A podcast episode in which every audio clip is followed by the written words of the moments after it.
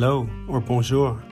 This is Thomas Chatterton Williams, your host for Americans in Paris, a podcast of the American Scholar and the American Library in Paris. Today I'm speaking with Jordan Mintzer, a writer, producer, and film critic born in Queens, New York. He produced Matt Porterfield's feature films Hamilton, Putty Hill, and Sollers Point, and is co writing and producing his upcoming hip hop movie, Check Me in Another Place. Based in Paris, Jordan works as a film critic for The Hollywood Reporter, covering French and international cinema. He's the author of the interview books Conversations with James Gray and Conversations with Darius Khondji. His writing has appeared in Le Monde, The New York Times, Cahiers du Cinéma, and many other places. Full disclosure in addition to being a brilliant critic and producer, Jordan is also my dear friend and we are riding out the eight week long COVID 19 lockdown together, not in Paris, but near the town of Guérande on the west coast of France. This interview was recorded in the cow pastures bordering his mother in law's house.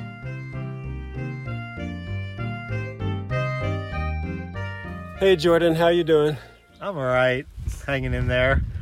So I was thinking we've known each other for a decade now in Paris. You your son was born in 2010, and that's right around when we met, right? Right, exactly. The my son was born in in, in a clinic in Paris, and there was a girl there, um, and we became friends with her. She had a baby as well, and her sister is your wife. And I remember you. I think she was still living in New York with you at the time. Your your Valentine. Yeah, we were in Brooklyn. Right, and um and, and and I was told about you, and she said, "Oh, my sister's married to this guy from New Jersey." and I was very intrigued because I'm from Queens and I respect people who are what we call bridge and tunnel people in, in New York City. That means people who aren't from Manhattan.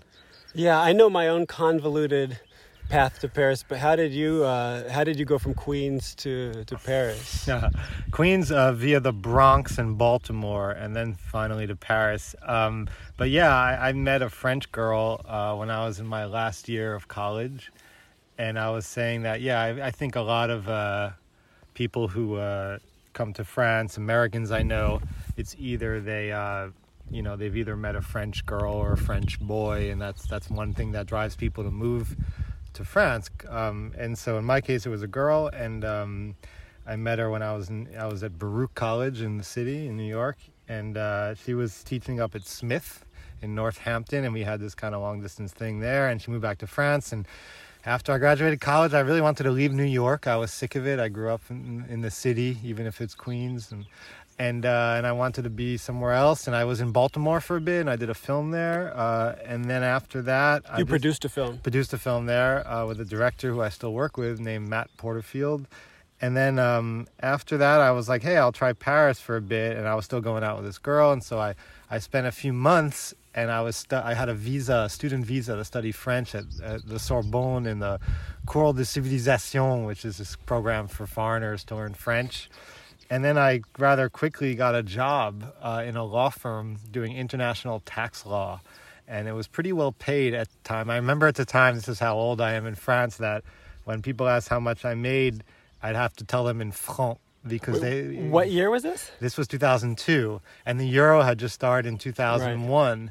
and so people were you know people were still really used to talking in franc you've so, been in france for 18 years. uh, that yes don't i hadn't don't, put that don't tell me that. oh yeah, i've almost been as long in france as, as i well in the us I, I, moved when i was about 20 23 i guess 24 okay. so um yeah. You're a real expatriate. half my life. So it's uh, that's right. You, you have one of the more interesting uh, expat profiles out here. You supported yourself in your move through tax law, but all the while you were also producing um, increasingly ambitious independent films, and then you became the Hollywood Reporter's man in Paris uh, and a critic who was going to Cannes every year yeah. to the film festivals in Berlin and all these places. And you kind of you you you, you had you have the both uh, both bases covered. You have the practical side and the artistic side. Well, yeah, I thought the practical side. Is my parents were always like, you need to get a real job and you know you need to get a degree in business they were very adamant about that not a, they weren't adamant about a lot of things, but they really were like, you need to have like something because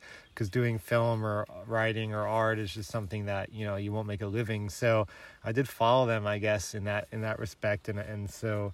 I did this tax thing, but all the while I was always like working with this director Matt, and you know we had other film projects over the years that we try to get off the ground, and I, I was writing about film, you know, for fun. I was writing for this now defunct um, English language pa- newspaper in Paris called the Paris Times. And it was still when there would be like free paper monthlies and weeklies, and there was this thing called the Fusac, which mm-hmm. was like where everybody would, the job listings were for all the expats, and that's actually how I found my job at the law firm.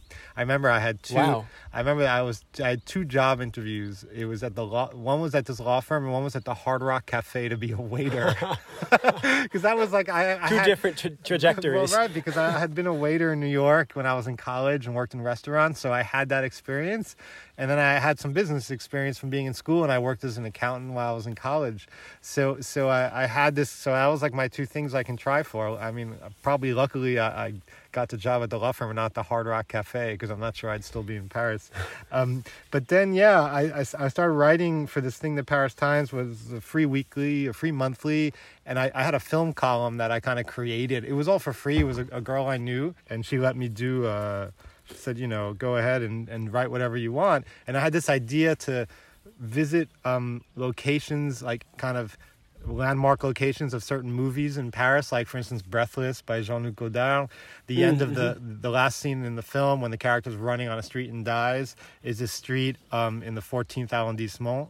And so I went and I photographed the street exactly the same way he had done it. And then we kind of, it was like a then and now column mm-hmm. about these, oh, these classic yeah. French films in Paris and what the street and the location looks like now. And I started doing that, and it was really for fun. I did it for a few years. And one day I got a call, an email from um, actually the international head critic for Variety in, in Los Angeles, but he was based in London. And he said they had fired their critic in Paris and they, and they, were looking for somebody and they found me based on this Paris Times thing, which is crazy because I don't think anybody read what yeah. I did. And he's like, we need somebody who speaks French and can write about film. And so they tried me out and I got the job. Yeah. And so you yourself, let's talk a little bit about your work. You've been somewhat of a transatlantic commuter, going back and forth uh, every few years to produce a movie. Your last movie, Sollers Point, you were in Baltimore shooting that, uh, what, 2017? Summer of 2016. 16. Yeah. Yeah, and um, and tell me a bit about that movie, how it came about, and what what that opened up for you. Well, that was the so that was the four, so this this guy Matt I talked about Matt Porterfield and I we met in college together, and then he went to Baltimore, and I produced his first feature in 2002, just before moving here, which was a really small feature that you know we shot. What's it for, called? It was called Hamilton, mm-hmm. like the musical. Um, we're hoping actually when Hamilton the mu- the movie they're making a movie of the musical and then when when it's made people accidentally buy our DVDs or our VOD or whatever instead of the real one. But yeah, it's a small little kind of movie, really lovely film. is set in Baltimore and you know in, in, in the suburb just outside of the, the downtown Baltimore called Hamilton. That's where Matt grew up. And it's a little story about a family and, and, a, and a mother who has a kid, and the dad is kind of like a deadbeat dad, and she's looking for the dad one day uh, non-actors. we made it for like fifty thousand dollars, which is nothing for a feature. Um, and you know, it was very hard to make. You know, we had never made a feature before. Matt and I kind of had like a bit of a falling out at the end of the shoot. It was difficult. We were like, you know, we didn't. We were we were very young, uh, and then it took a while to finish the movie. And but Matt persisted, and he finished it probably four years later, actually. So from 2002 to 2006, the movie was not done and you know he but then he started working on it and he edited it we had to raise a little more money we finished the film the film got rejected from every single festival in wow. the world and made its world premiere at the Wisconsin Film Festival. So I thank the Wisconsin Film Festival for making the premiere of this film. And you know, we were pretty disheartened, but at the same time, you know, it was our first film. We didn't really know what would happen with it. And then I, I'd known the people at Anthology Film Archives in New York, which is a great old, you know, art house independent theater in the in the East Village, um, and so I, I, showed them the film and they liked it and they decided to program it for a week. And when you program a film for a week, that means that you get covered by the New York press. At least that was the case at the time. It's a little different now. At the time, you were guaranteed a New York Times review and other reviews. Wow, really? If you did a one week run in a New York theater. So we had a one week run in an anthology in the summer. We had never gotten one review before. Nobody had written about the film. And the first review we get that comes out on Monday is from the New Yorker, Richard Brody, who says like the film is a masterpiece and Matt is a genius. and we were like, what? You know, because we really like nobody had seen this film and it was really small. And that changed. Shout out to Richard yeah, Brody. shout out to Richard Brody, who definitely supports American independent film. Uh, and we uh, and so the, that really changed everything because Matt, you know, kind of people discovered him because of that review, and then the film. We also did get other really good reviews, including, and I'm very proud of a great review in the New York Post, which I was shocked at because the film is like a, you know, it's an, a small art film, not a lot of narrative, very minimalist. I thought the Post would hate it, and the guy was like, "This is great," and I was like, "All right, well, if you get Richard Brody on one end and the New York Post on the other, that shows that maybe the film You got is- range, yeah. yeah, a little." So, so that was so that that launched. how did you how did you know you could produce? How did you? Oh, we didn't. Was know- it the naivety of not knowing that you couldn't do it that allowed you to do it? Probably. Um, I had worked in when I was in college. Even if I went to business school, I, I worked in film production over the summers, and I had an internship at a film production company, and I spent about two years working in film. So I knew like the basics. Like you to shoot a film, you need money and you need a camera, and you know it's like it's not that Oh, really? complicated, Yeah, right? I never No. thought of it that way. But I knew how I knew how to kind of put together a shooting schedule and like a budget and basic. And I had a few producer friends, uh, notably this girl named Susan Lieber, who's a great producer in New York who worked for Hal Hartley for a while and other directors. And she uh, she uh, helped me out on that on like setting up the movie. And we got in a great great cinematographer who was a friend of Matt's from college named Jeremy Saulnier. He's not French despite his name. Um, and Jeremy was our DP, and he and the three of us kind of formed this team and made this film, um, this first film together, and kind of just yeah, try to figure it out. We shot for three weeks, and you know, but again, it didn't go well when we shot it. It was difficult, and we didn't think the film would could even be finished, and then it did get finished. Jeremy, you know, went on to become a, a big director. He just he directed the third season of True Detective. Oh Um, wow, and yeah. he's got you know he's got a big movie now um, that he's doing for Netflix. He already did another Netflix film.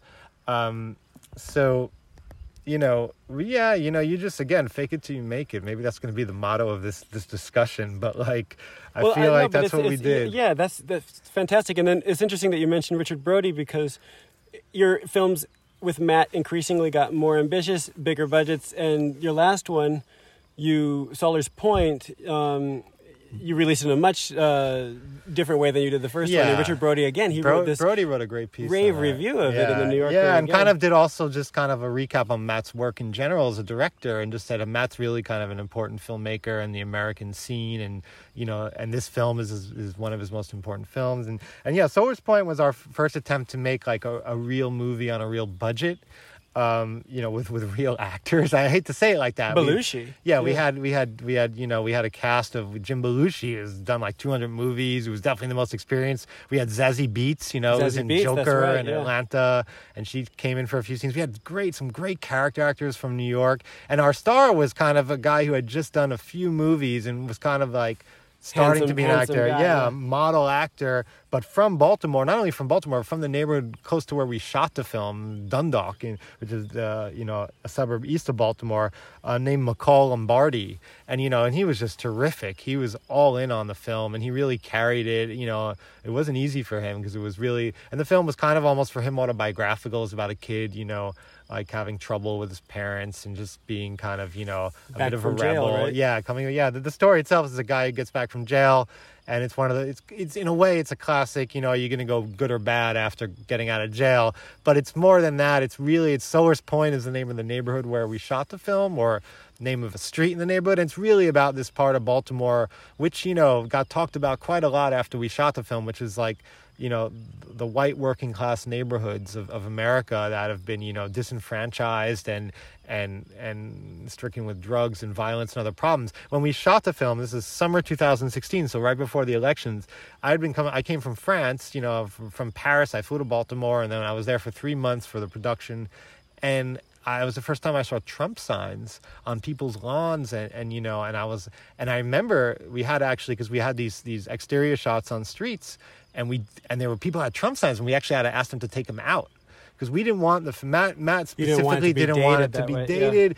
and political, and also to be kind of like a negative ver- vision of the, this people because Matt has a Matt comes from that world to a certain extent, and he really didn't want to kind of look down upon that world. So I remember going to having to go to these people and say, "Would you mind just putting that Trump We're sign?" film. It doesn't look good for us. And and and I had convers and it was really like eye opening for me because I had conversations with them, and for me, Trump was like the fucking the scumbag from New York. Like we all, any New Yorker grew up in the '80s, and that's what Trump is, Yeah, right? he's a known- scumbag known real estate like asshole and Sleazy like, con yeah it was yeah. like that and I, and they had such a different idea of Trump than I had and I remember talking to them and they and, a and- successful businessman. yeah, and The Apprentice, really Yeah, from The the, TV show. And I was like, and I would try to, I would wouldn't try to change their mind, but I'm like, hey, just listen, man. Like, I'm a New Yorker. I grew up with Trump. I'm from Queens. Like, that's where he's from.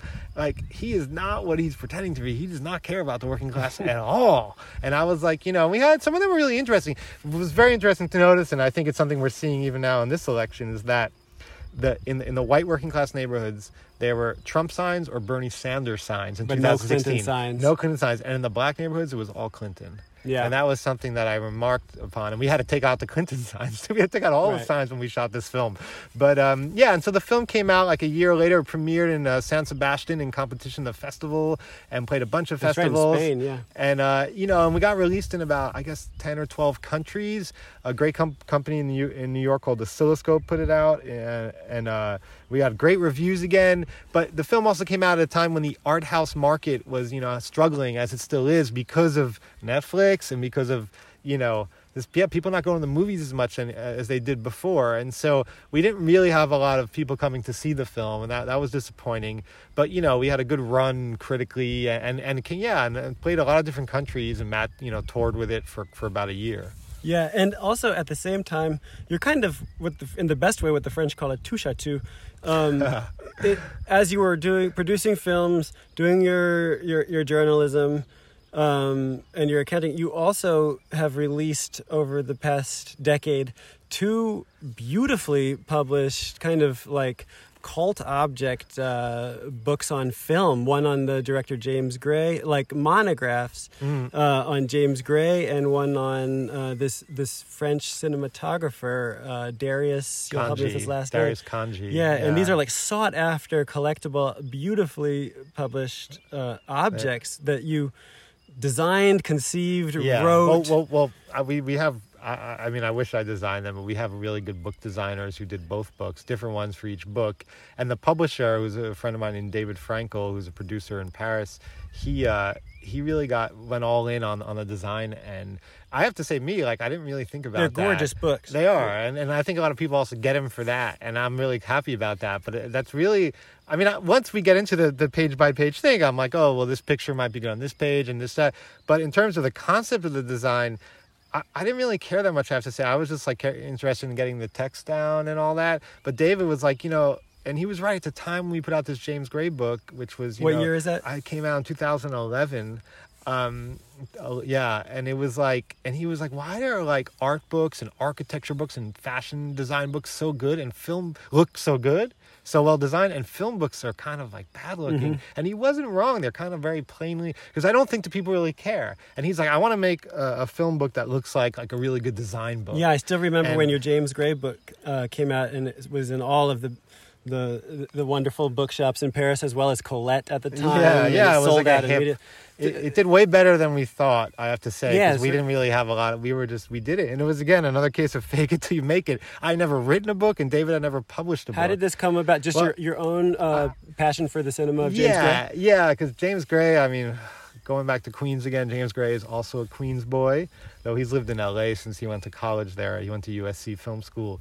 But we, uh, but I was kind of fascinated from his films from a very young age, from like high school, because I'll tell you. a quick What's the first film of his you saw? well, his first movie, which was called Little Odessa, which came out in 94, 95. Um, and uh, and I have a very vivid memory. I was I, when I was in high school. I worked at a bagel store in my neighborhood in Queens, and I, and I was always talking about movies. I was like the movie guy. I was a movie buff. And this guy came in. He used to come in sometimes. This guy named Danny, like an older kid from the neighborhood. And he's like, "Oh man, you like movies? Like, there's this kid named James Gray who went to my my school. James Gray went to a, a school nearby, and he's like, he knows every movie by heart. He's like a movie genius. He's in LA now. He's gonna make a film. And I was like, who is this guy? And the name stuck with me. And that was like when I was 15. And then a year or two years later, maybe Little Odessa came out. And I saw it and I was really blown away because not only was it a, just a really well made first film, but it captured the essence of the bridge and tunnel experience, which was a kid from Brighton Beach. It's like another world, especially because of the Russian community Yeah. there and the immigrants.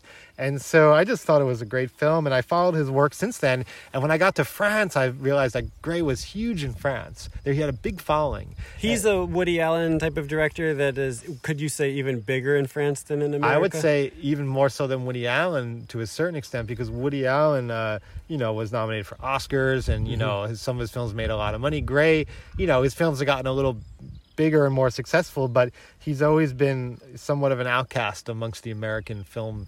At least like film goers and stuff, people don't really know him as well as they do in France. He's like a household was name surprised as a by that when your book came out. Everybody Yeah. talked about him like, I don't know, Steven Soderbergh or something like yeah, that. you yeah. know? He's like definitely Yeah. for the French. He's a name like that. And I had when his film Two Lovers came out, which is his fourth feature. fantastic. feature, Yeah, that was 2008, and when that came out in France, uh, or or he came maybe the year, that year or the year after to do a, a like a master class, and I never heard him speak before, and I thought it was the greatest thing ever, and he was so funny, and like he had this great New York Queens accent, and and really intelligent, and I was like, you know, somebody needs to do a book with this guy, and so I and I had gone with my friend David, the publisher, to see this talk, and like probably a year later, I was like, hey, like we should do a book on James Gray. And so he had a contact to Gray, and I remember we had a, I had a I wrote a long email to Gray, kind of asking him. Again, I'd never done this, but I didn't know how to do it, and I wrote an email. Hey, do you, do you Fake it till you make it is the theme here. It is, and so I wrote this email to him, and, and he we he set up a conference call, and I remember it was really intimidating. It was like a on a speakerphone in an office in Paris, David's office. Gray was in L.A. And like, so it was just talking to the phone, and he was basically like, "Why do you want to do a book about me? Because I'm the, I'm not an interesting director." Was- That's like- what he said. yeah, and he has a lot of like he, you know self uh, he likes self denigrating. You know, he's very critical of himself as I got to know. But I was like, and so we spoke for like an hour, and it, it was really not easy. Um, I felt, but at the end of it, it seemed like we started talking about pizza places and stuff in the neighborhood we grew up in because he grew up really close by, and we had this like nostalgia. And so we kind of That sealed the deal. and he said, "Yeah." And he said, "Listen, I'm supposed to do this film like in in December, and if I, but if I don't do it, I'll be available for a week." And so I flew to LA and I interviewed him, and then I wrote the book very quickly, and it came out like you know in September. I interviewed him in December, and the book came out in September. So Wow. it was pretty quick, including all the design. And since then, you've you you've kind of maintained a relationship. Yeah, he was in Paris for the this opera. He did uh, the Marriage of Figaro at the Théâtre des Champs Elysees, and so he was in Paris for a few months. It was great. We got to hang out uh, a lot. And he And- polices your pasta cooking techniques, He's right? a, an amazing uh, Italian cook, as a lot of Jews are. and he's a critical. he- he's a critical cook, right? oh yeah, he was all over. I, I poorly cooked a pasta one night, uh, one day, and he was not happy with that. But he's, you know, I've his he's famously gives Sunday night dinners at his house in Paris, in in uh, in L.A. And he uh, and when, when we got there to do the book, he invited me over. You know, we were going to start the book on Monday, but he's like, "Come over for dinner Sunday night. You'll meet my family." And there were some friends of his. Uh, and I was like, that was re- was really one of the best pasta me- he made us spaghetti bolognese, and it was high level. and I was like, oh, this guy's got game on it. You know, he's very. But I- I noticed that he's just kind of like serious, almost in an autistic, like very, very, very detail oriented, concentrated, like idiot savant, as they say, like about pasta cooking as he is about his about filmmaking. He has a There's precision. a lesson here somewhere. I've been yeah. on I've been on the set of uh of th- of two of his films, and uh, and just seeing him work and seeing the kind of focus and the detail, and I, I've been really blown away by that. And I wrote a few. I wrote a piece for Libération on the set of The Immigrant, and another piece for So Film, the magazine, Mhm. on the set of uh, The Lost City of Z. And I just kind of kind of kind of hang with him on set for two days, and I was amazed by by like his knowledge and his kind of able to kind of like oh like that like where you and I are in the field and he'd be like you see that piece of wood over there? Yeah it's not right. You got to move it like three inches to the left. And I'm like how does he even know what he knows? And I was really blown away It's by that. intuitive, you think, or it's studied? I think yeah he's kind of it's more I well uh, who knows the intuitive side but I say the studied side he's like he's got this crazy amount of focus and this crazy amount of kind of like obsession with things. And so he's obsessed with getting the pasta right but he's also obsessed with getting the shot right in the film. And I've seen him be pretty tough on crew because they weren't doing the right camera movement.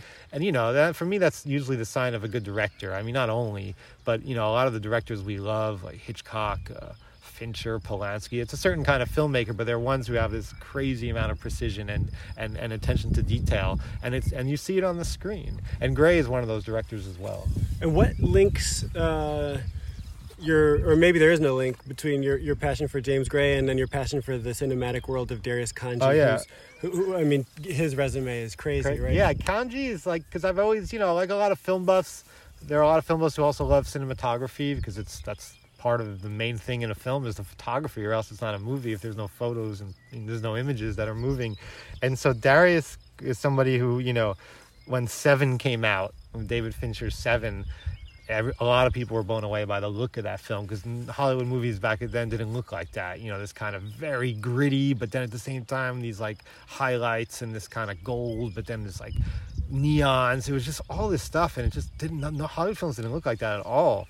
And so I saw the film, and I, I kind of noted his name, Darius Khondji, which is kind of a an interesting name. He doesn't sound American. Like, doesn't sound French guy? either, right? No, no, because yeah, he's actually Iranian and well, Franco-Iranian, but he was born in Iran and so I, I kind of took his name down and I followed his, you know, over the years, all like Gray, I'd follow what he did. Every time he shot a film, I go see it. And then, you know, he had shot, Gray brought him on to shoot The Immigrant. And I was on the set of The Immigrant. And so I met Darius then. And then, you know, I decided to, I did an interview with him then for Cahiers du Cinema, the film magazine and uh, and we kind of became close as well. And a few years after doing the Gray book, you know, actually several years, like six six years, I approached Darius with the idea, and he was also a little reticent in a different way, I think, than Gray. He was more reticent because he was like you know, he was he's older, right? He's in his sixties, and he was like, "Oh, but if like if you do a book on me, it means like that's like the end of my career," you know, and and so he was very, you know, and Darius is a workaholic, and he just shoots one film after another. Though he he does take his time to decide what he's gonna do, but when he does it, he really is all in. And he also, uh, when he's not shooting a feature film, he shoots tons of commercials and music videos, and he just likes to shoot and work, and he's very active and so that was probably what was hard about doing the book with him is I was just trying to catch him. He lives in Paris, but actually pinning him down, I'd have to be between a shoot, and I'd be like, Darius, I need I need you for a week. This it, was a much more challenging. oh yeah, I had to, first yeah. of all I had to learn a lot more about cinematography because I didn't know that much. You know, I knew basics, but so I, I studied up a little and it was just different. It's a much longer career, and the idea of the book would be also to do kind of the history of cinematography over the last forty years, and in, a main way that the change from film to digital, because now all films are basically shot on digital, unless you have the privilege of shooting on on celluloid on film. And Darius lived through that change, and I wanted to kind of chronicle that in the book, the evolution of, of photography and the way films looked. And Darius is very opinionated. He's you know he talks more I hate to use the word, but like more like an artist and a technician sometimes. And so he, you know, he really had a very strong idea about looks, and he really, it's very instinctive, like an like a painter working. And I, you know, so I learned a lot from him. But it, yeah, it took longer to do the book, and Darius was much more involved in the design. And, I remember and that, yeah, yeah, and he really was, you know, and he because, and I understand, it's like his work is how things look so it doesn't, you know, the words are important, but it's also really important the images. So, but it was great. He opened up his archives. We got tons of original images, Polaroids from the 70s. He's had an incredible career and worked with so many great directors and, and other actors and tons of people. And I, I learned a lot from that as well, in a different way from Gray because it was, you know, approaching film from from from a cinematographer's eye, yeah. not a director's eye. So it wasn't as much about story and you know writing and character. It was much more but about the film nerds. They really geeked out to this book. I remember. Yeah, it came out. yeah, yeah, It was also we same thing. We didn't think it would work because who's going to buy a book on a cinematographer? Because there are, there are hardly any books that exist. Really. There are a lot of people that wanted, and to. it turned out it did, it did well, and, and you know, very well internationally too. It really, you know, we anybody into cinematography around the world was into it because it was you know there, there's not a lot of books actually that are accessible. There's a lot of books on cinematography that are very technical, um, but there's not a lot of books that kind of approach like one auteur artist slash cinematographer, which is somebody like Darius. And you know, and I'm also still close with him. I saw him in New York in December. He was shooting a TV series. Uh, and he's great. He's just also a very warm person and really funny. Uh, he has very like New York Jewish sense of humor, I would say, even if he's like Iranian via Paris. Uh, but uh, and so we we get along quite well. Yeah. So what would be your third book, and if you're gonna like round out this series, well, who would be your dream I, book for your third one? I, I thought about the thing is like I think my books are also. I, I, I don't consider myself honestly like a brilliant film critic. Like I read really good film critics, and they're so sharp, and I don't think I'm like that. So my books, I think I've I've chosen to do two books that nobody has done.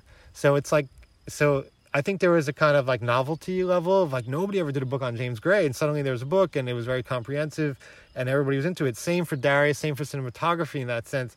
So like I can't just do a book on Scorsese or somebody because Right. it's been done before, and I don't think I could do it as well as other people. But so I have to do something that nobody's done um, each time. Um, so you know, I, I don't actually know because the other the thing of going back to another director and like starting another director is just kind of like I feel like I've done that. We do want to kind of uh, continue the book with James Gray because he's done uh, three more films since the last. You can do a book. volume two, yeah. Yeah, you, or either extend the book or do a second part, kind of like The Godfather Part Two, but the, the James Gray book. And you know, he's supposed to shoot a new film um, that was announced. That was supposed to shoot in this spring, but obviously none of that's happening. Um, and it was taking. It was about basically a coming of age story in Queens, where where he and I grew up. And so I was really fascinated by that that film and that project. And I thought it'd be a great way to kind of like end the the book or the series of the two books because you're kind of going back to where you started. Because we start his book with talking about growing up in Queens, and you end with a film that's basically portraying Yeah, that. that's beautiful. And so we, we, you know, we wanted to go there, but now I don't know when he'll shoot it. You know, probably not till next year, and so everything's delayed. Ordinarily, I would say, you know, till the next time, but I'm just going to walk back home with you now from this field. so thank you so much for coming on All right, Americans in Paris, Jordan. Thank you. See you. See you at home.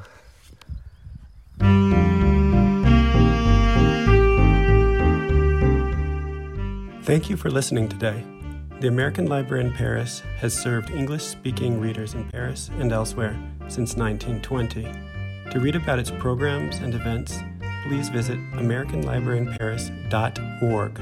Please check out program notes for this and all our episodes on the AmericanScholar.org backslash podcast. Au revoir. See you next time.